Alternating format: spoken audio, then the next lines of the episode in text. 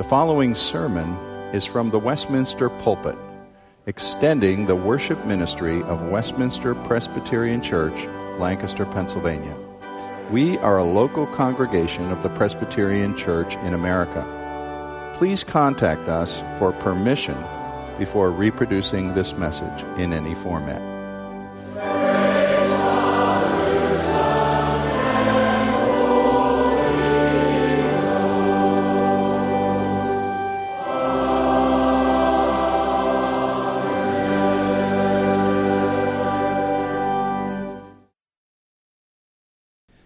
Listen as I read first from Isaiah 55. Seek the Lord while he may be found. Call upon him while he is near. Let the wicked forsake his way, and the unrighteous man his thoughts. Let him return to the Lord, that he may have compassion on him, and to our God, for he will abundantly pardon.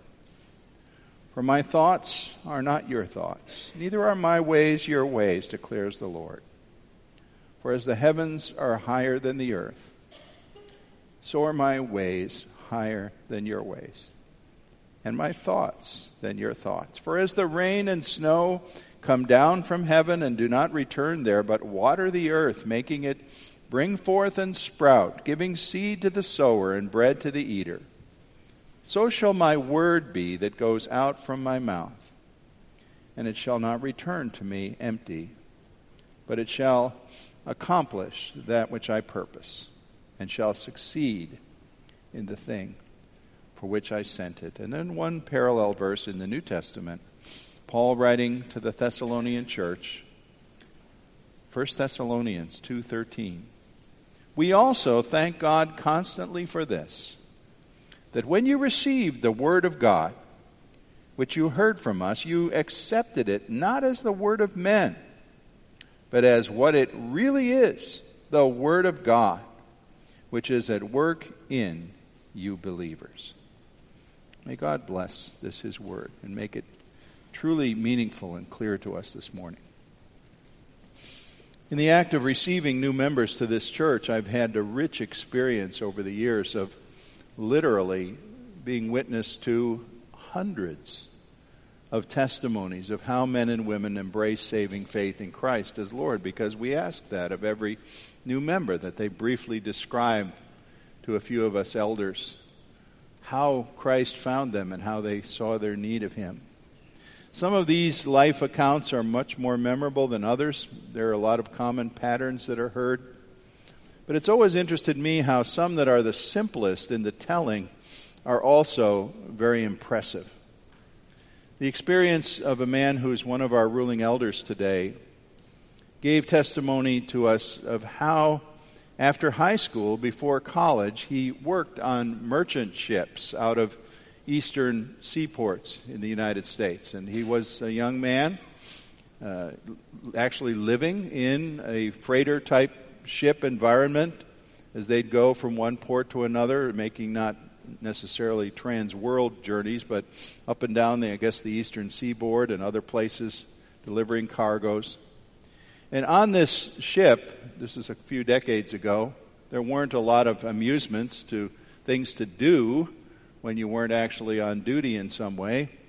And so he found that for whatever reason, he had a Bible in his possession. And he began to read it, I guess more earnestly than he ever had before. Not that he'd never seen it before, but he began to read it closely. I'm not sure what books he began with, but he told how he got to the Gospels and really was drawn in as he saw the compelling picture of Jesus Christ. I believe the Gospel of John particularly gripped him and held him as he saw who Christ was purely from reading God's Word on his own with no guidance, no radio preacher, no pastor in a pulpit, no church surrounding him at all, just him and a Bible. And God gripped this man and led him into the kingdom of God with just a Bible. I suggested last time in these messages that we're looking at this is the fourth time now that we look at this topic of why trust the Bible. A few weeks ago, I said we have a crisis of biblical authority. It's been around for at least a century, even more in some places. People questioning what once was not questioned. Leaders in the church question Can the Bible be trusted? Is the Bible accurate? Is it reliable? Can we stand upon it? Can we draw conclusions from it? And many will hedge their bets on the answer to that all over the place. I suggested that we need to know that the true God is a God who speaks. We saw that a couple weeks ago. The true God is one who speaks and communicates. False gods are made of wood, they're basically blockheads. They don't speak, they can't speak, they can't answer questions, they can't hear prayer. Then last time I looked at the process. We said, well, how does God speak? How does He put His thoughts into human authors' minds. And we run into that term inspiration, which actually means the breathing out. It's mysterious, to be sure. It's not something that we can scientifically analyze, and yet God, allowing an author to remain who he was and, and speak with his own words, nevertheless puts his thoughts into that life so that they become God's thoughts and God's word. Well, now we want to look today a little bit at the subject of evidences and, and proof, if you will. How is it that the Bible exhibits itself and demands, actually, our confidence that we trust it? I read a sentence in uh, a couple of books I was looking at about the Word of God this past week, and one sentence grabbed me where the author said, God's Word never waits for us to give it permission to be God's Word. If indeed it is God's Word, then it is that, with or without us. We're the losers if we don't recognize God's Word to be what it is. I think it was C.S. Lewis who said, if you're charged with the task of defending an African lion, and you need to defend this African lion from some man who wants to attack it, that's not a hard task. Just open the cage and get out of the way. The lion will do the job. And that's the way it is with Scripture.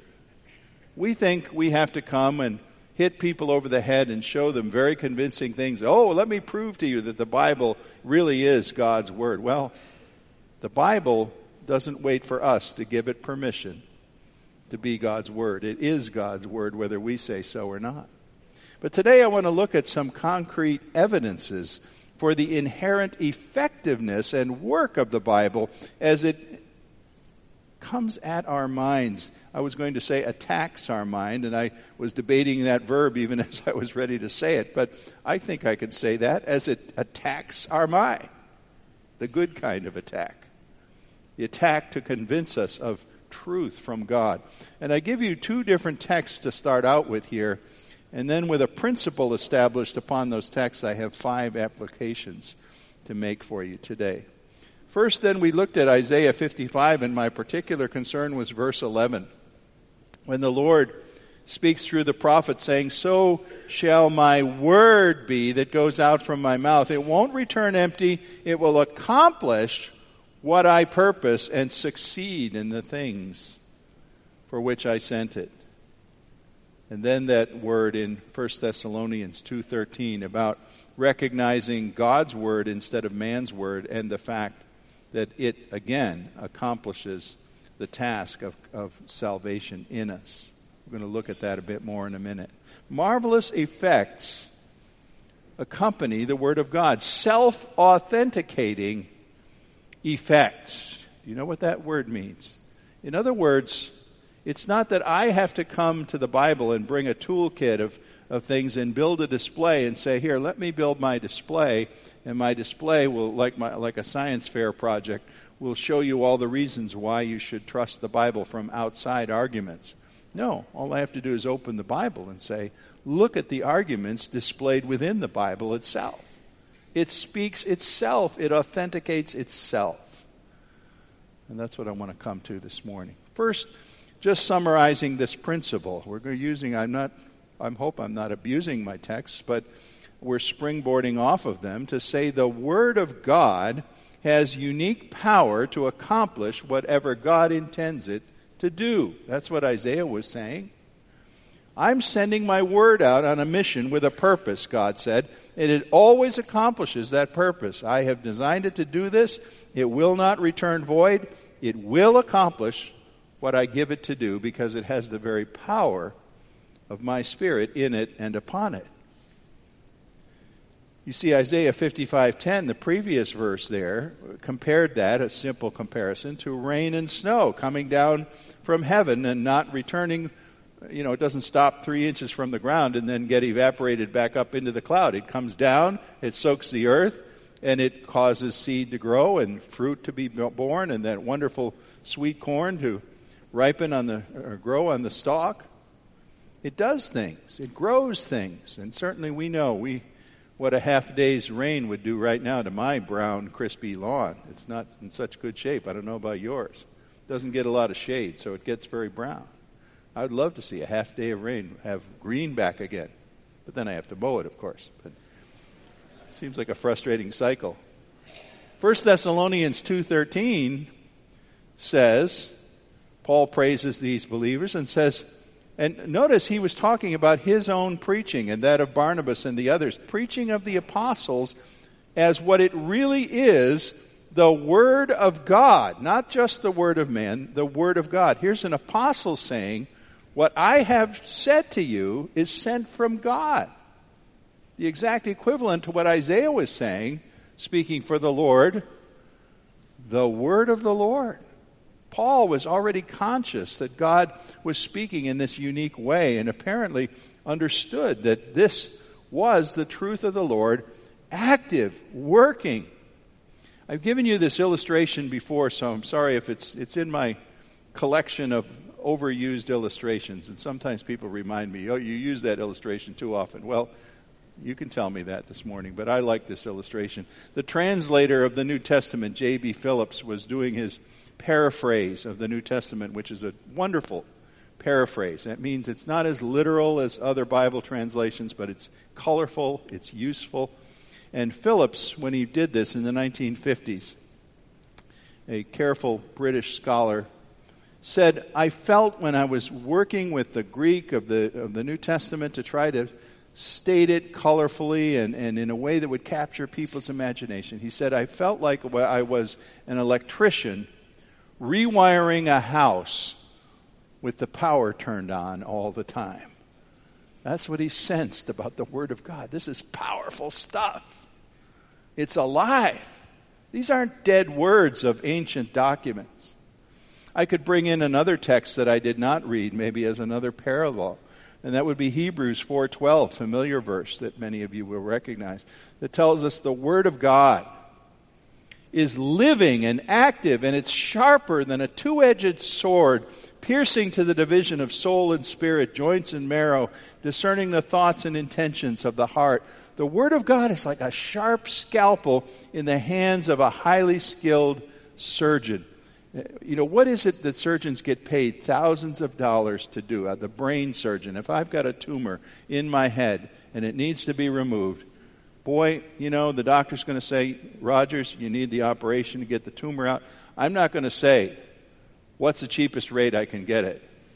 You know, do they do this at Walmart or Walgreens or someplace? I'm just going to say, Doc, let's do it. I probably won't even know what it costs till after the fact.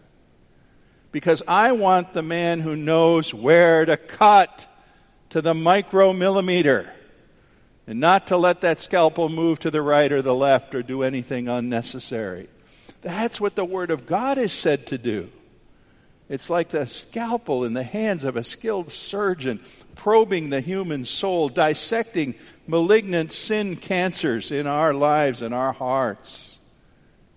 You know, you could, you could say, well, maybe a bargain basement surgeon can do it. And maybe I'll step in and say, hey, Okay, uh, that operation is going to cost you 30000 I'll do it for 10 I've got a Swiss Army knife, you know. I, you would be wise to go for the 30 man, not the 10.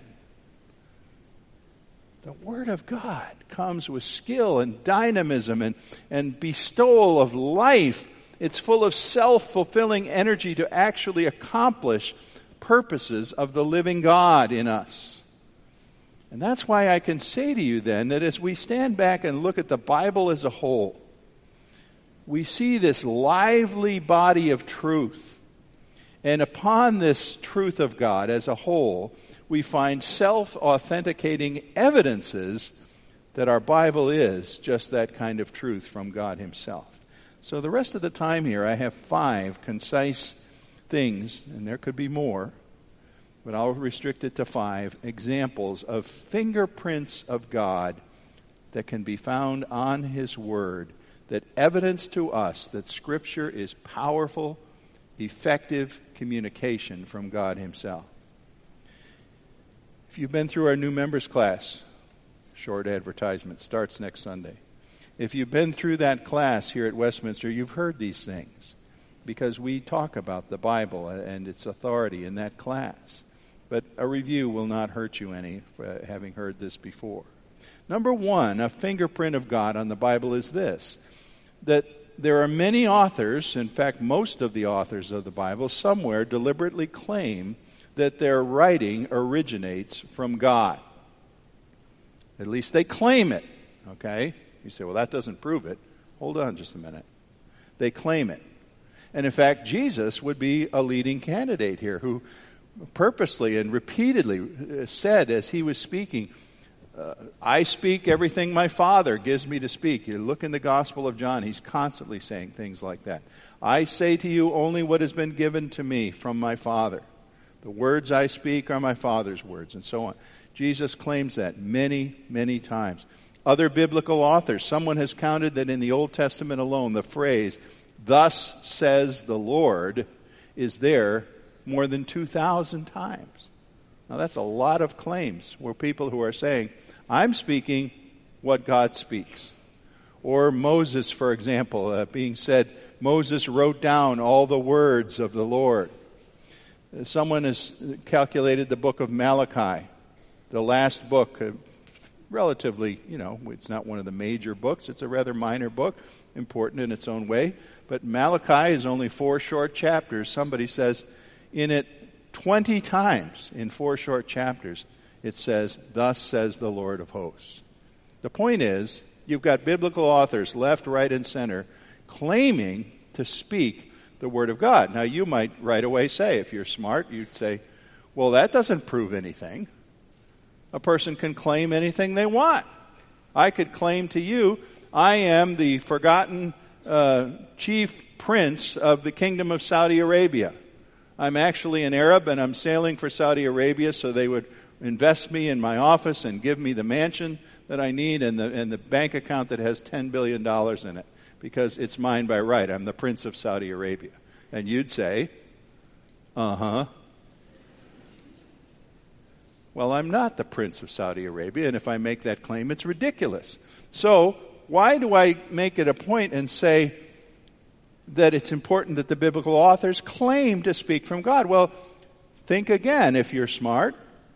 It's important because either these people are telling the truth or they're fools and deceivers and charlatans making utterly false and even ridiculous claims. And in the lead of the pack is Jesus, who says, I only speak what my Father in heaven speaks.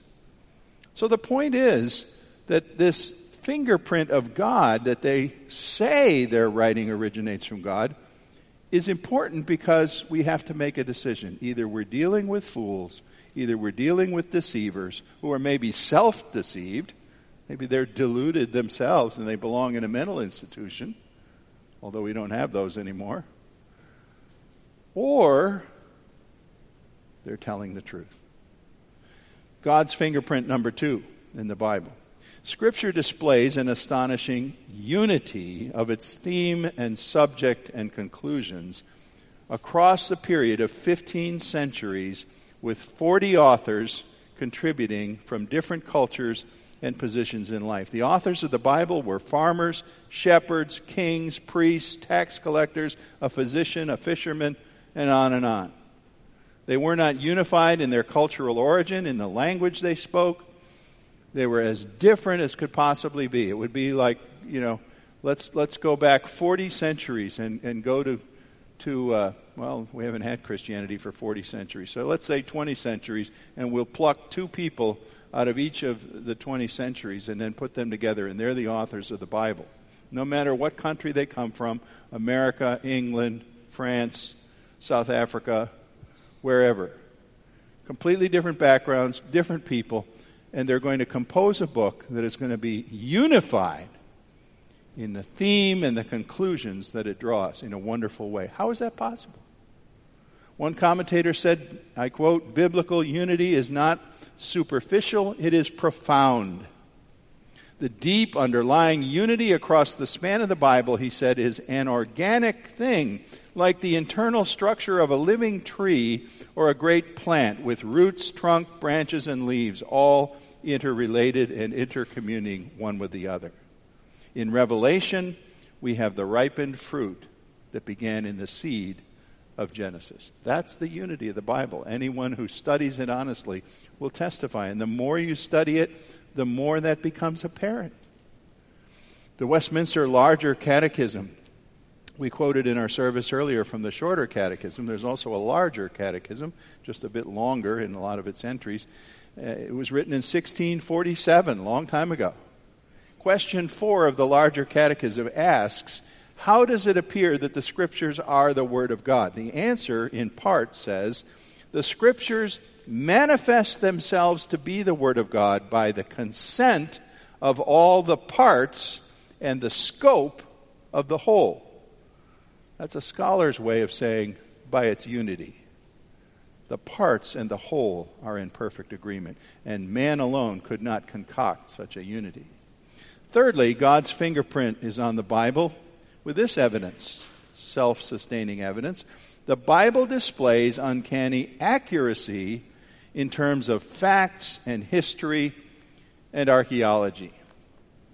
Now, I'm going to deal, hopefully, in a future week, I have it planned, that I would spend a week on the alleged contradictions. And notice what I said alleged contradictions of the Bible.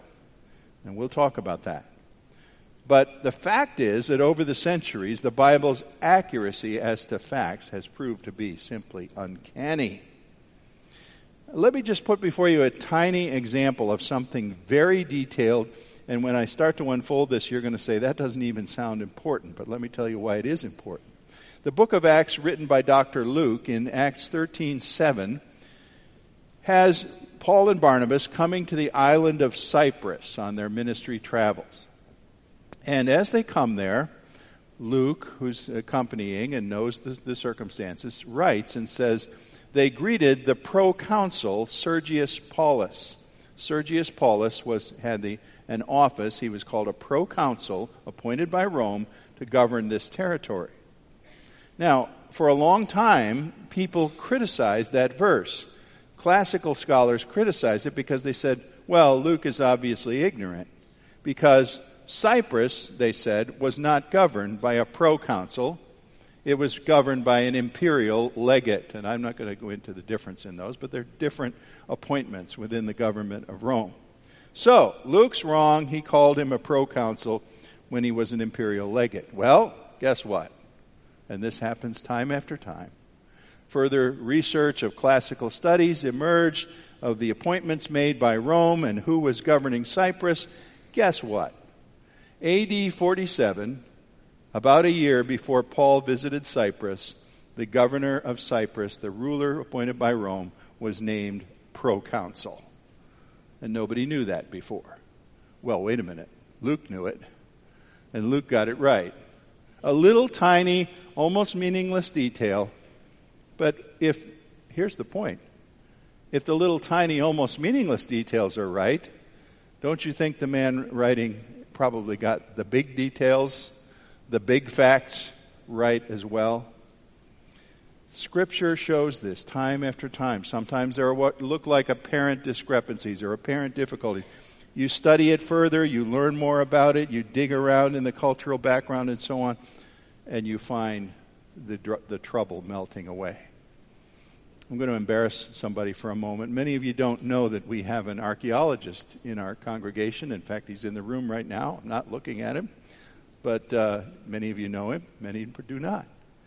a biblical archaeologist who functions out there in the world of digging around in the rocks and the pottery shards and the scraps of papyrus and things that help us understand the past. A, a few days ago, I was uh, on a day, my day off, I guess it was, and I flipped the TV on, and uh, I just looked through, and I stopped at a cable channel, one of these channels that has programs about the Bible, which are usually tearing the Bible apart. But I was not only surprised, but absolutely delighted that on this program was our Westminster member, Dr. Bryant Wood, presenting evidence about the walls of Jericho and what happened in the conquest of Jericho, which is questioned and challenged all over the place by Israeli secular uh, archaeologists. Bryant tells me that that they're some of the most difficult people because they just basically start out rejecting whatever the Bible says. They say, well, the Bible's not right, so we can't go by that. And they question whether the walls came tumbling down and so on, as we see in the biblical record. And Bryant was basically showing, as I understood his argument, how the biblical account of what happened makes the most sense in coherence with the rocks and everything else that can be observed by an archaeologist. By detailed work, our archaeologists, time and time again, if you will come with an unbiased mind, you will find the Bible with its facts supported by archaeology and by history and by ancient records. These things stand, folks. The Bible is not torn apart or afraid of the judgment of history. Fourth fingerprint of God's self authenticating power seen in the Bible, and this is a, this one is probably easy for you to grasp, although it's a huge area, and that is the wonder of fulfilled prophecy. Now, this fills books and whole volumes, and I could spend hours. I won't, I promise. It's Labor Day weekend. All right. But uh, huge subject, fulfilled prophecy. The fact that dozens and scores of things are predicted in the Old Testament this will happen to Edom. This will happen to the Moabites. Israel will experience this. And then, some way further along, we see those things happen. It was never pointed out to me when I was a young person. I, don't, I was along in years, I guess, at least in seminary, when somebody pointed out how early in the Bible there's a prediction that is so wonderfully fulfilled. Genesis 3:15. The most potent prophecy in all of the Bible is also the first prophecy in all the Bible, and that is when God was uttering the curse on the serpent for having tempted Eve and so on, and it was, it was said what was going to happen to him. The word of the Lord was the seed of the woman, curious expression. The seed of the woman will crush your head while you will strike his heel. I never saw that when I was a youngster. Never understood that what an important prophecy of Jesus Christ is in the third chapter of Genesis, perfectly fulfilled, as God crushed the serpent and the serpent struck the heel of God's Son, Christ. It unrolls from there. You could take probably the most prominent chapter, Isaiah 53 I do not understand how someone can read Isaiah 53. Read it thoroughly. Remind yourself there, there isn't a question by any scholar, liberal or conservative, that says Isaiah 53 was written within, you know, just a short time of the ministry of Christ. It wasn't. 700 years before. Read it over. And what you're reading is a portrait in the mirror of Jesus, the suffering servant. In stunning detail, 700 years before. Read Psalm 22. Items fulfilled gambling for Jesus' clothes, his hands and his feet being pierced, thieves killed on either side of him. Things fulfilled in one day on the day of Calvary when our Savior died. What can account for this except the mind of God? The all seeing mind of God, knowing the future and the past as if it was one continuous stream.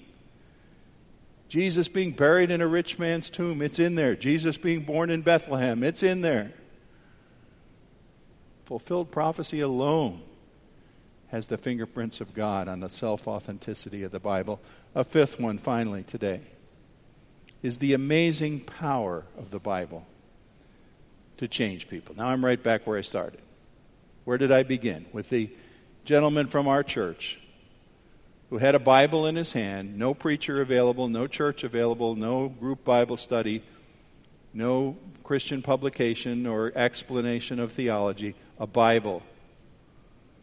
And this young man read it, and God took possession of his soul.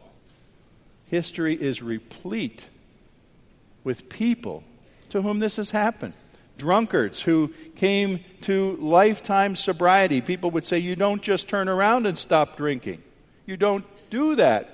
It's hard, it's a, it's a chemical dependency. Well, people will say, The Bible did it in my life. Arrogant rulers, dictators who were humbled into the dust and became humble before God. People distraught by grief or tragedy, being comforted and empowered to live. They would say, The Bible did it. The Holy Spirit, through the Bible, did it.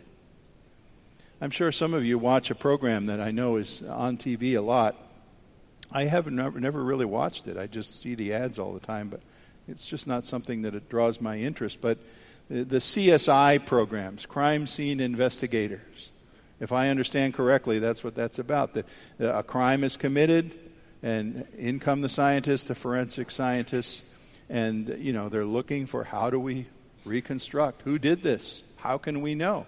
Well, certainly one of the greatest ways they're going to know is if there are identifiable fingerprints and the smart crook wears gloves. I don't know why people can't get smart enough and put on gloves. You'd get away with a lot more. But the CSI people come in, and if they find the fingerprints, they say, ah, we've got him now. We'll just track him down in the national computer. Well, I'm not suggesting that the Bible is a crime scene. It isn't. But I'm suggesting to you that the abundant fingerprints of God as author are all over his word in a self authenticating way. Jonathan Edwards wrote about it. Here's what he said The gospel of the blessed God does not go abroad begging society for evidence to back it up as some think it must. Instead, Edwards says, the Bible has within itself the highest and most proper evidences of all.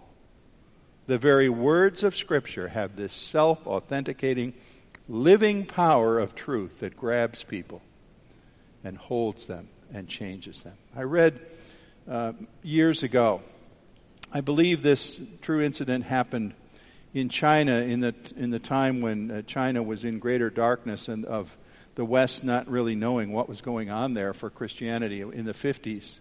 And yet, despite great repression under the, the uh, rulership of Mao Zedong and his people, millions being killed and everything else, Christianity openly opposed. Christianity was booming. But there was a woman who wrote her testimony account about the fact that she had become a Christian. And she said, But before I became a Christian, I never saw a Bible. In fact, I didn't see a Bible for quite a while after I was a Christian. But what she had was a pamphlet put out by the communist government of China attacking Christianity, bitterly, strongly attacking. And what this pamphlet of half a dozen pages or so did was put verses of the Bible in the pamphlet and then attack them. Oh, how ridiculous. How could this be true? You know. And so that there ended up a dozen or more, 15 verses of Scripture being attacked. Well, she said, I read the pamphlet and I was struck by it, and I reread it, and I reread it, and pretty soon I realized that the attacks of the government meant nothing. They were worthless, they were meaningless. But the words of God, quoted by the communist government in their pamphlet, shone for me upon the page like light from heaven. Thank you, Communist China. You helped win a convert to Jesus Christ. By the only scripture she knew being in a government attack tirade. That's the power of the Word of God. 1 Thessalonians 2:13 pronounced a conclusion on that. Again, as Paul said, you received the truth of Scripture, not as the mere word of men, but for what it really is, the Word of God doing its transforming work in you. 1 Peter 1.23 said in a similar way You have been born again, not of perishable seed, but of imperishable seed through the living and abiding Word of God. People, my goal this morning is simply that you would value and honor this living book. There are a lot of wonderful dead books that have wonderful things in them facts and, and literature and poetry and great things for you to learn. Put them on the shelf and put this one in the middle. And it's not just the difference that this one might be the only one with a leather cover and markers sticking out of it and gold edging on the pages. It's that this one is alive. And they're all dead. Don't miss God's living communication in His powerful Word. Father, thank you once more for the powerful gift of your Word. We confess taking it for granted. We confess the many shelves somewhere, perhaps in homes represented here, where there's a Bible with a lot of dust on it. How ridiculous that your living truth would gather dust. Father, let that truth break forth in our midst like a lion, not to destroy us, but to change us. That we might meet your spirit and your goals for us and our salvation and our discipleship in this world would be accomplished through this book. Thank you for the wonderful gift of your word. Amen.